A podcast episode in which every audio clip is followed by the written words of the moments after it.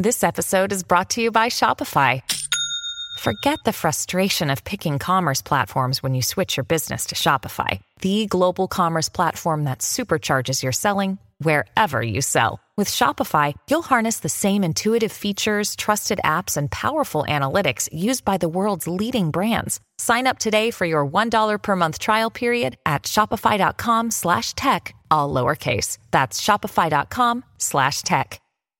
Welcome to my podcast. What you're about to listen to is the pilot episode of the series. When you start listening to it, you'll notice that we recorded it a couple of months ago, but I wanted to release it now for you to hear what I'm working on. I really hope you enjoy listening to it as much as I've enjoyed working on it. I'm so passionate about this podcast, and I can't wait for you to hear the rest of the episodes very soon.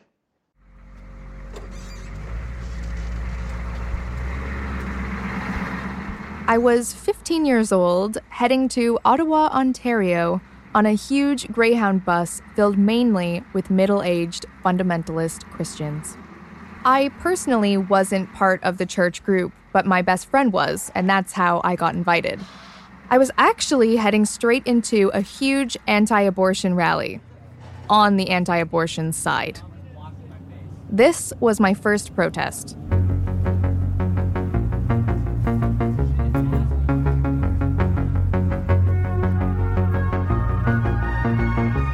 On that day, I had no idea what to expect. I had never been to a protest before, and I kind of felt like a fish out of water. You have to remember, I grew up in suburban Canada, a town where pretty much nothing ever happens. So I did think, ooh, this is cool, because it was cooler than staying at home and watching TV.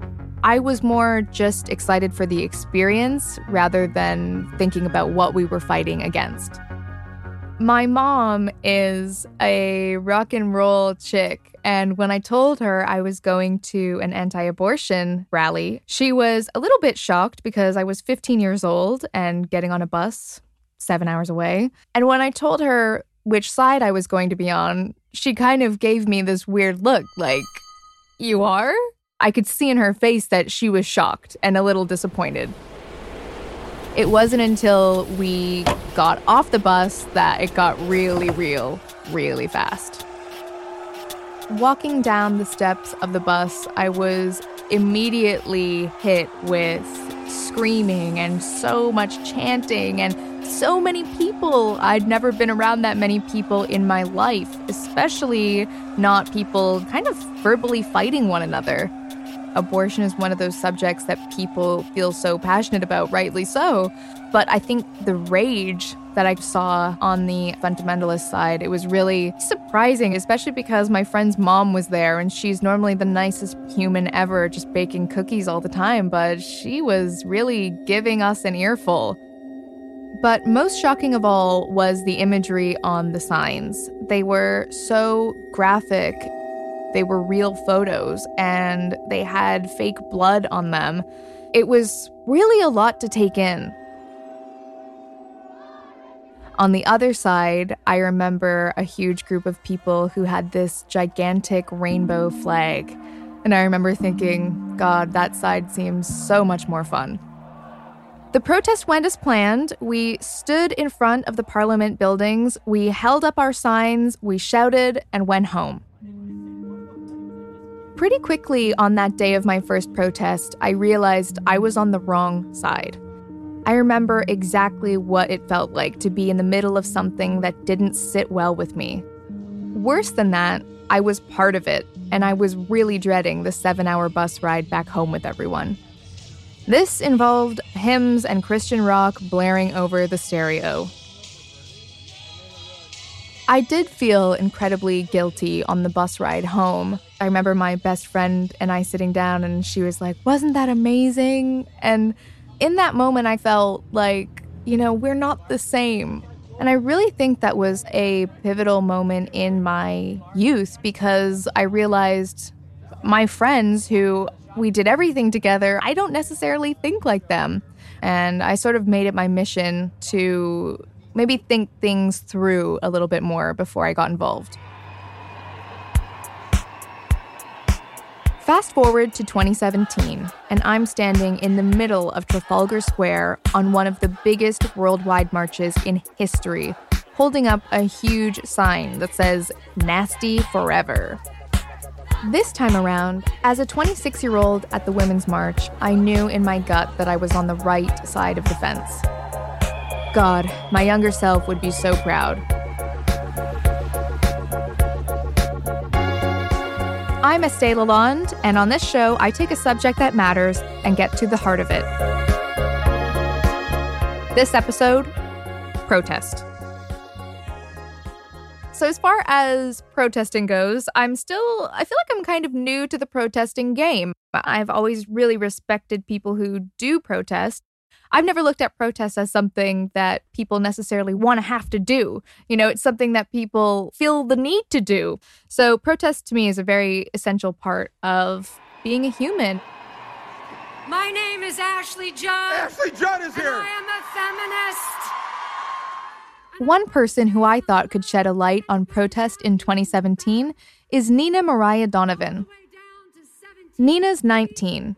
She's a student who works at Dunkin' Donuts in Tennessee. You may be thinking, so what? Well, Nina is behind one of the most famous poems of this year, which became a rallying cry for women everywhere. I am a nasty woman. Nasty woman. An insult that Donald Trump threw at Hillary Clinton during the presidential debates became a symbol of women taking power back. After my guest, Nina Mariah Donovan, wrote a poem which Ashley Judd helped go viral. Hello. Hi, Nina. It's Estée Hi, calling. how are you? I'm amazing. How are you? Great. I'm here with my little doggy right here. I love dogs. when Nina picked up the phone, I wasn't really sure what to expect. But I got this light-hearted teenager sat with her dog in a room that looked a lot like my room when I was a teenager. I mean, I watched your video online of you performing, and it's incredible. And I, in preparation for talking to you, I tried to write a poem and perform it to my boyfriend. That's awesome. I would love to hear it Well- whenever. Maybe not now. Or we could do it now. I'm totally down. Well, That's awesome. listen, this is what I'm going to tell you. I couldn't do it. I couldn't even like get the courage to let my mind loosen up enough to write something. Yeah. Oh, that's the hardest part. Like, honestly, even I'm having that trouble now. Like, I've had the worst writer's block. I have this piece I've been working on forever and I still can't finish it. Like, this thing is like sometimes you literally just have to like write just to write and it can turn into a poem later, hmm. you know? So- So that's like always the hardest part of writing. I have to give it a better shot, I think, and just stop Yes. caring about what it's going to sound Exactly. like. Exactly. Nina was watching the presidential debates when she heard this. My Social Security payroll contribution will go up, as will Donald's, assuming he can't figure out how to get out of it. Uh, but what we want to do is to replenish the Social Such a Security nasty woman. Trust Fund. The original inspiration for Nasty Woman. That was the same debate where he also said bad hombres, I'm pretty sure.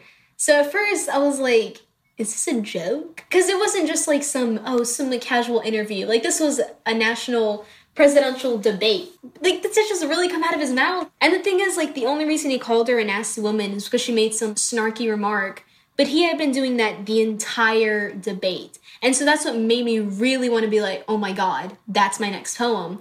Because that's another thing that's so normalized. You know, a man can be totally bossy and do whatever he wants to a woman, but the second a woman wants to take charge, she's seen as like some bitch or she's too bossy. And so that's why I chose to reclaim it. Because men can get away with doing all of this stuff, but when the tables are turned, now, oh, we're the bitches. We need to calm down, being so sensitive, you know? Um, what's your favorite line from the Nasty Woman poem? Ooh, I guess our walls are stronger than America's ever will be. I don't know. I feel like when I wrote that line, that's when the whole piece finally came together. Like it's such a simple line, but I feel like it just represents a lot of like, you know, our woman power and our womanhood are more important than, you know, racism or, you know, whatever hatred that Donald Trump used to get elected. Yeah, totally. Um, so you you wrote the poem, you performed the poem, and Ashley Judd just happened to be in the audience. Can you explain this to me? Are you like a personal friend of hers? Yeah, we're like friends. Like we became friends after the fact, But yeah, I still don't know how she found out about the show. But yeah, so she like pulled a few of us aside afterwards and, you know, thanked us for using our voices, praised us for the pieces. And then, like, out of nowhere, she just turns to me and she's like, So your piece is gonna go up at the Women's March in DC. I was like, What's going on? What, what's happening right now? At first, I thought, honestly, I thought she was just like being nice. You know, she was just making, oh, some promise just to be nice to me. But still, I honestly, like, it's just hard to absorb everything that's happened. You know, and the fact that it actually caught on and people understood the message I was trying to get across. It's insane. And when you wrote it, did you think it would go viral? Did you hope it would go viral, or you were just trying to get something off your chest? I mean, it was a lot of just me saying, okay, I need a new piece for this event, and I want to do this Nasty Woman piece. Because originally I was like, oh, I'm going to make this a really funny piece, like, just going to be me reclaiming the term. But it obviously got super serious super quick because like these aren't, you know, funny issues that I was talking about. I mean, I always try to like incorporate some humor in my pieces.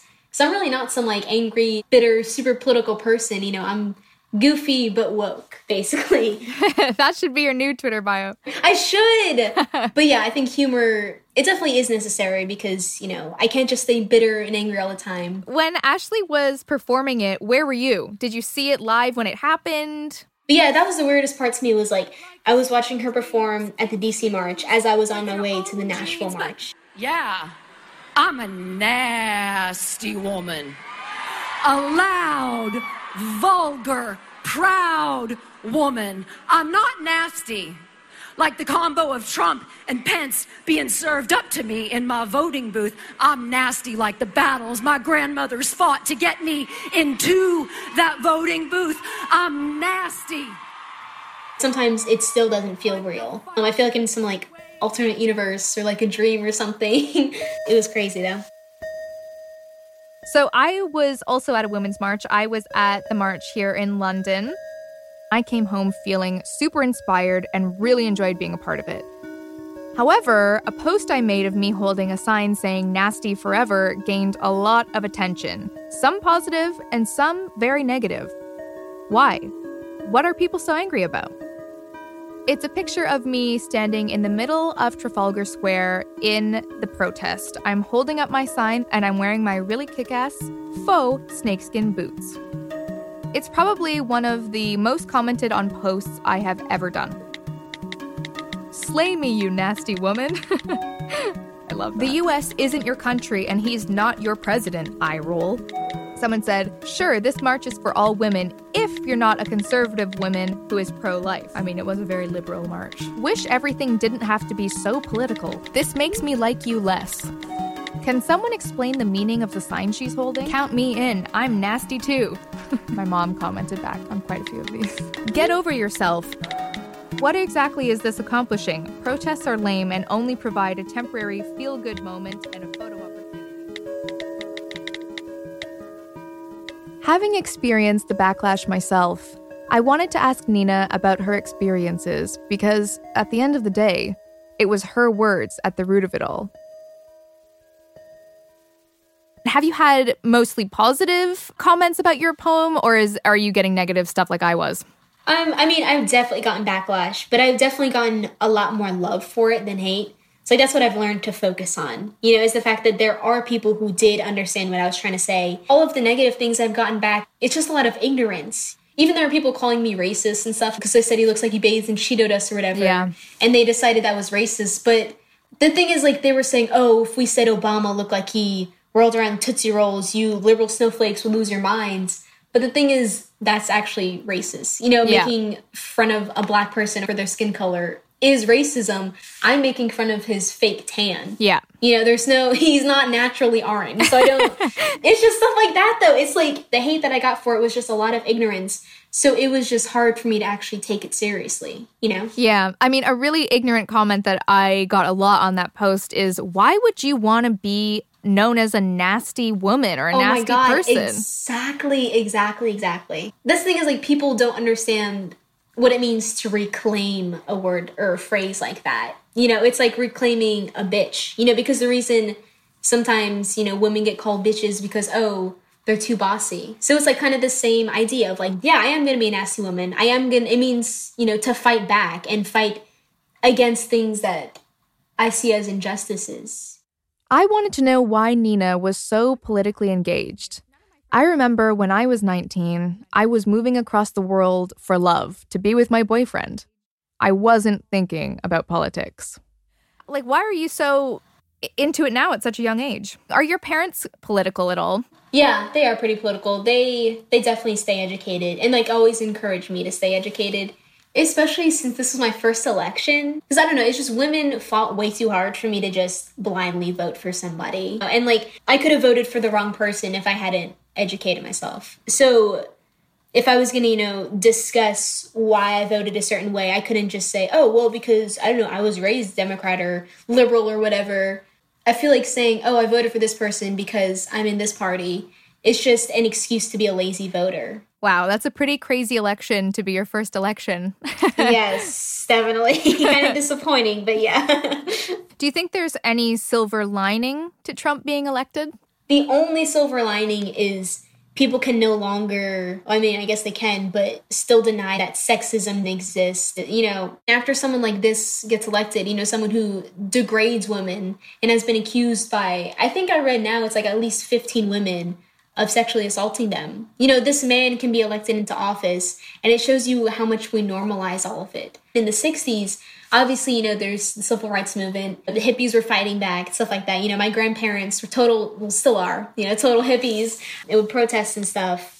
But I feel like my parents' generation, they were the silent ones. Like, I don't remember learning about any big marches that went on. So I feel like that courage and like that political awareness kind of skipped a generation and now my generation, we're kind of having to like, I, don't, I guess maybe clean up all that mess. You know, we're the ones now in the streets, you know, fighting not only for women's rights, obviously, but for ethnic inequalities or sexuality and gender issues. Um, yeah. So, when you talk about being political and standing up, do you consider your poetry a form of protesting? Yeah, I think art in general is like the most impactful form of protest, you know, because especially music is what makes things so mainstream. That's why i get really mad when like i see these artists who are just selfish with their fame or their celebrity status they just care about their own music and their own money and they don't really give a clear place of where do they stand. What would you say to those people who maybe don't take a stand or it's not on brand for them to take a stand? I think they're definitely being selfish. I mean especially people like taylor swift I mean, she's gotten a lot of slack because I'm pretty sure she like waited until the day of, or maybe the day after the march to finally be like, oh, you should fight for this, blah, blah, blah. When she could have been talking the whole election. You know, instead she was just promoting her own music, promoting herself. Um, and I think it's really selfish and it just shows her privilege. You know, the fact that there are people who can sit down and say, oh, I don't have to fight because this doesn't affect me you know, for you to be able to say, oh, I'm not going to fight for gay people because I'm not gay. Like, that makes no sense to me. I hate that it's become like some dog eat dog world where I'm just supposed to sit silent about issues because they shouldn't affect me. Nowadays, everyone is trying to get in on protest. And although I feel it's great that people are using their right to free speech, I also feel when big corporations and some celebrities get involved for the wrong reasons, it lessens the fight. This brings me to the Pepsi ad. Now, while Kendall Jenner looks really pretty giving a police officer a can of pop, that's not the way things go down in the real world. Yes, some protests are peaceful where it's almost a spiritual experience getting to know everyone around you, but some can be violent. Some can be terrifying. What would the activists of the 60s think to our online forms of protest? There are so many ways in which we can and have protested in the past. And even today, people across the world are risking so much more than just the ugly responses of a few trolls. They're risking their jobs, their homes, and even their lives in order to take a stand. We should not forget that protest is a mental and physical struggle for those who fight. Do you think protesting does something? Do you think getting out there do- actually creates change? Yeah, I think it does. Um, especially like I said now with social media, it's you really just have to not want to get involved to not be involved. You know, because I mean it's everywhere now. People are on Facebook with it, Instagram, even Snapchat. Um, but yeah, I think it does raise awareness, and you know, it makes the fight mainstream. Um, so I definitely do believe in the power of words and of protest and art. And do you think retweeting something on Twitter or posting something on Facebook is that a form of protest? Does it count for as much as actually getting out there? What do you think? Is there multiple different types of protesting? Yeah. I'm always like really conflicted with that. Cuz I mean, I hate that there are like, you know, Twitter activists. Like all they do is just sit around and retweet, but they won't, you know, volunteer anywhere or go march or really make ideas of their own, you know? At the same time, they're also spreading the word about issues. You know, I mean, even this poem wouldn't have caught on if it weren't for social media. You know, that's how things get spread now. So it's really hard to just be like, oh, quit being a Twitter activist, like do something. In a way, they are, but I just wish they were I don't know, I guess maybe doing as much as other people are because we need to work in numbers and in bodies, not just in likes and retweets. Yeah, I, I think I agree with you because going to that march and seeing other people face to face, it makes it real. I mean, yes, you can yeah. retweet, and obviously, you know, social media is huge, but I think there's something to be said about being in the real world and seeing real humans. Yes, exactly. Definitely. And I just got this frantic text from my mom, breaking news, that they are trying to pass a bill in America in certain states that will put you in jail or fine you if you don't listen to the police when they tell you to stop protesting. What? Well, I don't understand, honestly, at least in America, like how they could pass something like that because we literally, it says in our Constitution right to protest, right to freedom of speech. You know what I'm saying?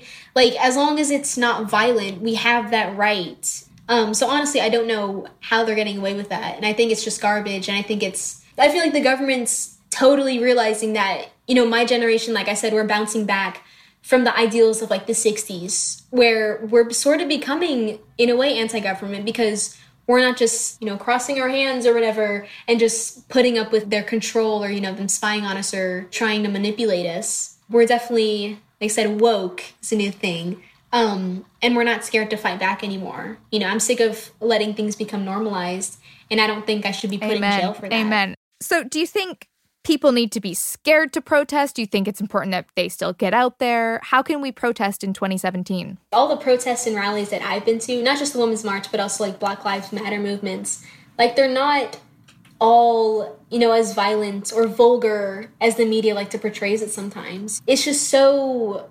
heartwarming and inspiring to see all these people come together. It's a lot of security that comes with, you know, knowing there's a mass amount of people who believe in some of the same things that you do and the fact that they want to get up and fight against these injustices just like you do. Yeah. There's just so much unity and like everyone was just so nice. I don't know, it was just very powerful but peaceful protest. Mm. And like I feel like that's one of the misconstrued things is like just because you know have all this power behind you doesn't mean you still can't be peaceful with it. More than 3.3 million Americans attended the Women's March in over 500 U.S. cities. There were 168 marches in 81 other countries on all seven continents, including Antarctica. Not one arrest was made in comparison to over 200 people arrested on Inauguration Day. Marching. Yeah, we were yelling and marching in the streets, but we weren't rioting, looting anything, or, you know, hurting anybody. We were just using our words to state what we believe in. Mm. And on a totally unrelated note, I hear you work at Dunkin' Donuts. yes, and that's all I am to some people. It's just a Dunkin' Donuts worker with poems. but I heard that people have been calling to try to get oh you fired, God. or what's yeah. the deal with this? Is that true? It's totally true. Like I didn't think it was real at first until my coworker texted me. He was like, "Yeah, people have been calling for you." And I was like, "Oh, maybe it's like because I was getting a lot of like interview requests. I was like, oh, maybe you know that's how they figure they can reach out to me." But then I talked to him. I was like, "Oh, what are they saying?" And he told me they were asking for Nasty Nina, and they were like, "Oh, does Dunkin' agree with this? Like, she should be fired." Blah blah blah. It was kind of funny though, because it was predominantly, it sounded like old white people basically calling up Dunkin' Donuts to like harass my managers and try to get me fired. Like, wow. it's crazy to me. And then how, like, I can't use my freedom of speech and say what I want and, you know, criticize the president. But Donald Trump can say all these disgusting things about, you know, Hispanics and black people and women and still be elected president, you know, still keep his job. That was what was really like crazy and like really hypocritical to me, you know? Whoa. Um, That's crazy. Yeah. What What was your boss saying? Do they Do they care? Are they pro what you're doing? One of my managers actually even sat me down. We talked about it. He said, you know, I don't agree with everything you said, but he's like just really proud that I'm actually standing up for what I believe in. I don't know. I'm still obviously working there, um, and I don't think they're really afraid of like their business getting slashed or anything. I mean, people are still going to buy donuts, you know. Yeah, they are. Does it feel really weird to go from like normal 19 year old girl to someone who's like you know getting asked for interviews and all? Like, does that what does that feel like? It's weird. I mean, like people ask me that a lot, but like I still definitely feel like that normal 19 year old girl. But yeah, it definitely was weird the fact that like, especially people like just even cared about my poetry at all. You know, mm. I mean, even going into doing this piece and writing this piece, I was worried about it actually. Yeah. Um, but I mean, it definitely paid off. Yeah, I'm just, I'm still, like I said, I'm still trying to absorb it all. You know, yeah. even months later, it's just still, it's crazy to me. It could take a lifetime. Oh, definitely.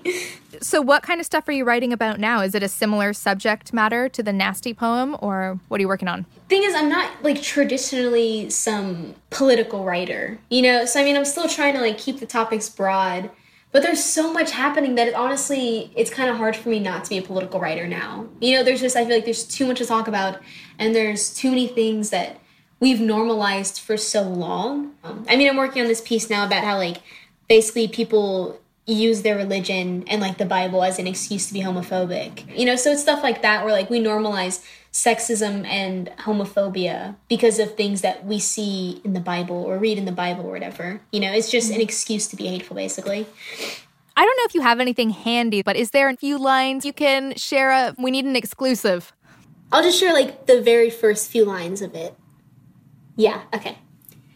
To the people who use a crucifix to back up their picket signs, your words feel like demons wedged in between Bible verses.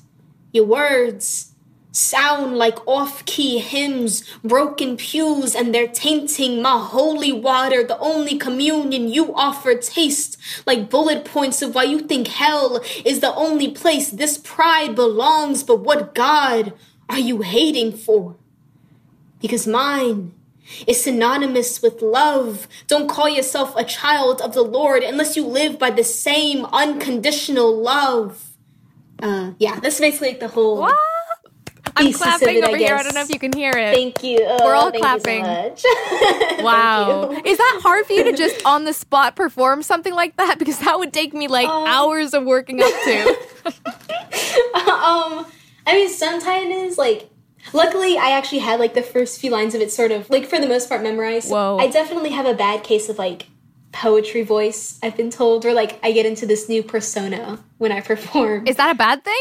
I mean, maybe it's not a bad thing. Like people kind of sometimes see on stage identities as like this mask in a way, but it's like honestly not something I can help. Like I said, it's just some persona I get into. It's not like Sasha Fierce, Ilana Wexler, or Glazer sort of thing, mm. you know. So I don't want people to think that my poetry is just some acts or you know something I don't actually believe in. Like I do believe in every single word I say, you know. Okay, the last question is where do you see the future of protesting going? Do you see it mostly online? Do you see people getting out there more? Do you think there is this sort of hunger for human interaction and getting out there? What what do you think the future looks like? Yeah, I feel like it's going to be not that it's going to be less, you know, Twitter or Facebook activism. Like that's obviously still going to exist and still should exist. But I feel like just sitting behind your computer talking about things has been so criticized that it's going to encourage more people to actually get out there and actually do something about it, you know? And I feel like art, like I said, definitely is one of, if not the most powerful forms of protest. You know, artists like Kendrick Lamar and Beyonce who incorporate, you know, even spoken word and, you know, very political topics into their art. I feel like that's really what makes the change, you know, and I feel like that's the future, more of like creative ways yeah. to, you know, state what we believe in and, you know, fight against injustices. It's always going to be the future. You know, art always is ahead of its time and it's always the future. Amazing. You are blowing people away. I hope you carry on with what you're doing. It's honestly so fucking cool. Uh, and it's, it's, it's doing something, you know? so I wish you nothing but amazingness and I'm going to stay up to date with you. Okay, thank you so much. Thank you so thank much. You. Bye. Okay, bye.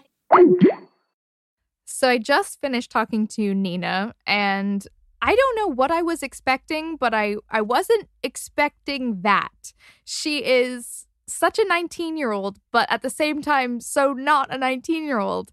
She's so well versed in today's current political situation. And if she is an indication of what the youth of today are going to be doing, we are in great hands because it's it's really exciting. I don't know if I have the guts to try my own poetry. I was so like I completely shocked that she could just get right into it right off the bat. We didn't prep her for that.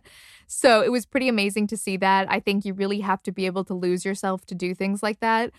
I need a new hobby. I just don't know if poetry is that hobby for me, but I will be a big fan of hers, watching her all the time. There is no way I'm sending her any verses to proofread. How embarrassing. No, Mine would be like, there is a frog on a log, and there's a dog. it's a nasty frog. I don't know if my opinion on protest has changed since speaking to Nina, but it's definitely made me more excited for the future, and it's made me really excited to see what's possible. I think art, music, poetry are definitely the right medium for protest. I mean, when I listen to her perform one of her poems, my entire body gets shivers every time I hear it. That does something to you. You're actually feeling something that somebody else thinks. Also, to a lot of people, politics can be boring and dull. So, to incorporate it into something more creative and potentially more interesting is a great way to make people understand. Social media is such a great avenue to get your voice heard.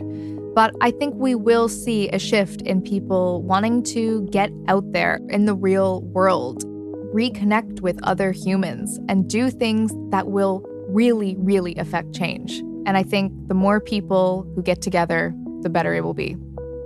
Protest is absolutely worth the backlash.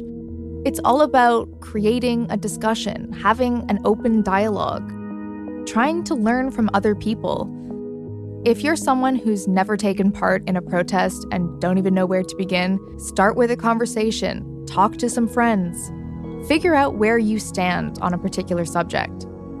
You don't need to have a PhD in the subject of your protest.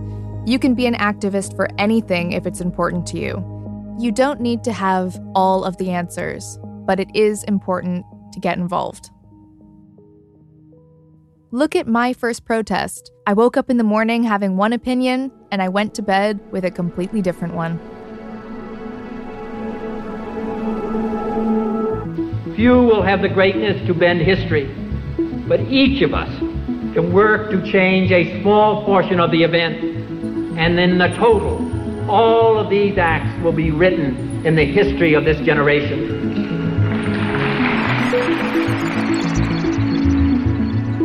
This episode of The Heart of It was brought to you by the team at Radio Wolfgang, with me, Estée Lalonde.